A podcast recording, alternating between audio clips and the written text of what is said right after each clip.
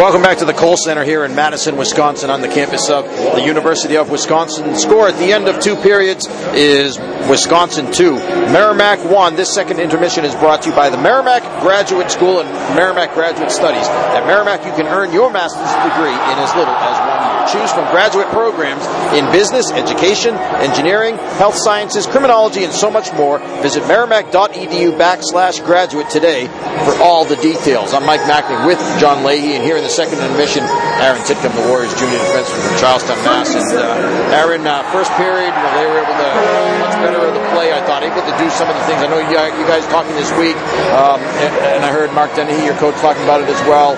Uh, you know, got to keep guys from getting to the front of your net and got to get to the front of the other net. I thought Wisconsin had the better of that in that first period, but you guys turned it around and had the better of that in the second period, uh, setting yourselves up. Uh, you know, big third period now, and you can have a chance to come out and win the game. Yeah, I've always thought we're a great third period team. I think that's our best period of hockey. It's been since I've got here, my freshman year, sophomore year, and now this year, it's our best period. So coach is preaching just compete. You know, these guys want to battle in their own rink. They don't want to lose in front of the home fans. I think we have the guys in the lineup tonight that can beat these guys. I don't think these guys are that good. If we compete, we push back. This is going to be a good third period for us. What did you see in that first period? What did you think didn't go well for you guys in the first, and then what were the adjustments that were made going into the second, and that you know, ultimately ended up you guys playing much better? Well, I think you know you get that tough first bounce in the first shift there for you know a freshman defenseman who's coming into this atmosphere, and Johnny Kovacevic. You know, it's you get those jitters. Everybody gets them. You know, everybody gets them, no matter how old you are. So that's tough to come out to. I mean, the pushback we had this period was a lot better, I think. But you know, the bounces go their way. We get a couple bounces going our way now. Hope it continues going to the third. You guys winning battles, I thought too. That period, uh, the penalty kill was big. The, the five on three that they had, uh, killing off that five on three was big as well as killing off all three penalties. Yeah, Coach Carr's attention to detail on that penalty kill is it's unmatched. I, I really do believe it's unmatched. We have the best penalty kill in the nation, and I'm going to stick to that. Uh, Coach Carr does a great job to adjustments too. When they adjust, we adjust. So I look. I, hopefully, we don't get another uh, penalty kill, but if we do, I'm very confident in it. You know, was it a case of obviously you don't know them, they don't know you, but coming out in the first, maybe they had a little bit of the edge because of that, and, and it took you guys, you know, some time to, I guess, settle into things as well as maybe make those adjustments that you talked about. Uh, you know, for example, second period, what the penalty kill much better in the second than in the first. Why was it better in the second? Yeah, like I said, adjustments. You know, because we haven't seen these guys before. I mean, the last time I think was 2010. I think John was saying, but uh, so none of us have seen these guys, and the, the coaching staff they do their scouting reports obviously, but it's new for the guys. You have to be in the situation to know. So I think the adjustments are going to be huge. I thought the breakout too. You guys did right from the get go in that second period, a better job of getting the puck out of the zone. What, what, what was the reason for that? Uh, we just talked about stretching the ice. You know, we have to use the whole ice. At the Lawler, it's kind of compact. Here, it's a little more wide open, so the guys have to get used to that. We started to use it more, and as you can see, we spread out their defense, and then their D zone, they were running all over the place, which opened up a lot of opportunities for us.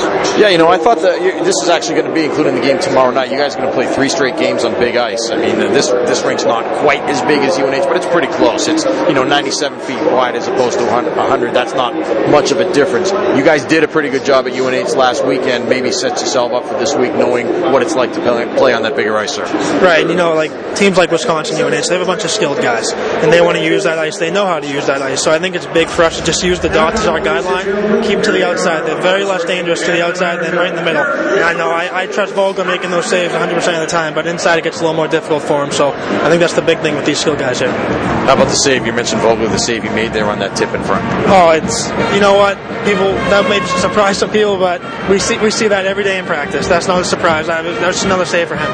Hey, uh, quickly, so let the folks know. Obviously, you're up here because you're out of the lineup injured. Uh, how you doing, and uh, you know how, how, are things going with that? Uh, doing well. Uh, staying positive, helping the guys out how I can. You know, it's obviously love to be playing, but right now, I'm just going to know my role and what it what it entails.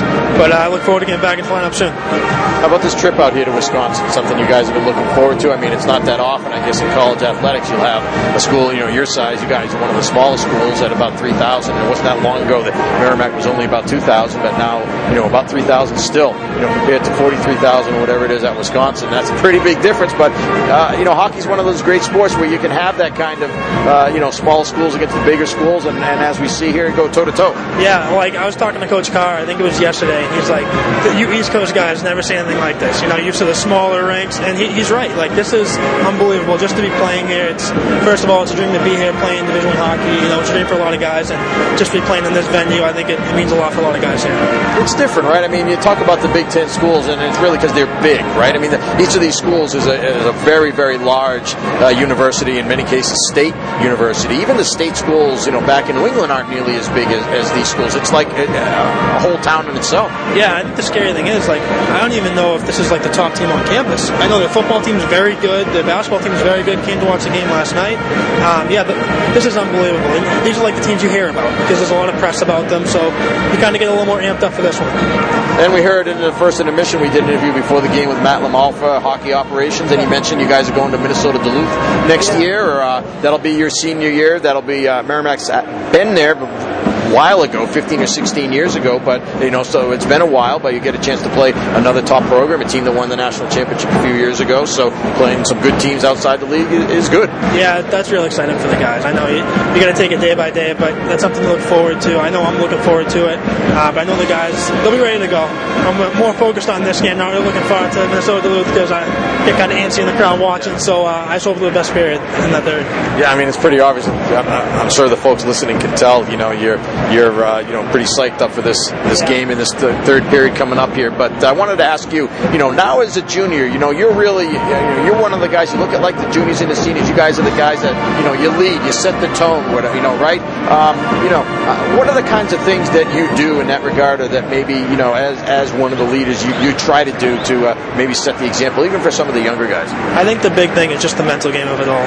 Never get too high, never get too low. I mean, it's so easy to get pretty high in this arena.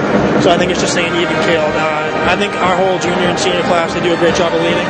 Um, I know I just try to do my little thing, just talking to guys when they're in a little rut. Say, hey, keep your head up. I'm more of the positive guy.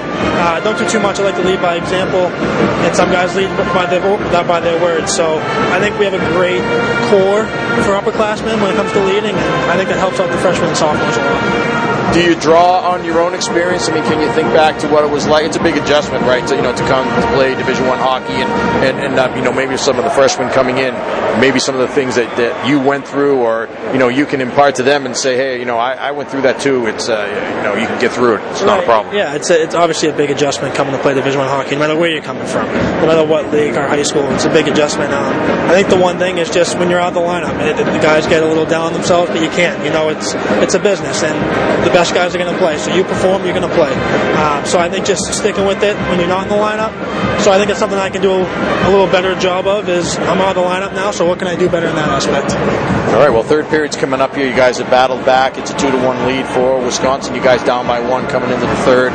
What's important here in the third period for you guys to do? Honestly, I think just sticking to our game, uh, not playing their game. They want the run and gun game, but we're more of just a gritty team. You know, we have to grind it out. I think our goals are going to be just grind goals. So I look forward to see how it goes. All right, Aaron. Thanks a lot for being with us. We certainly appreciate it. Uh, take it easy. Uh, look forward to seeing you back in the lineup soon. Happy Thanksgiving as well. Enjoy it. See you, Mike. Thanks, John. All right, that's Aaron Titcomb, junior defenseman from Charlestown, Mass. The score at the end of two is Wisconsin 2, Merrimack 1. John and I are back with more right after this on WMCK. This is Warrior Hockey.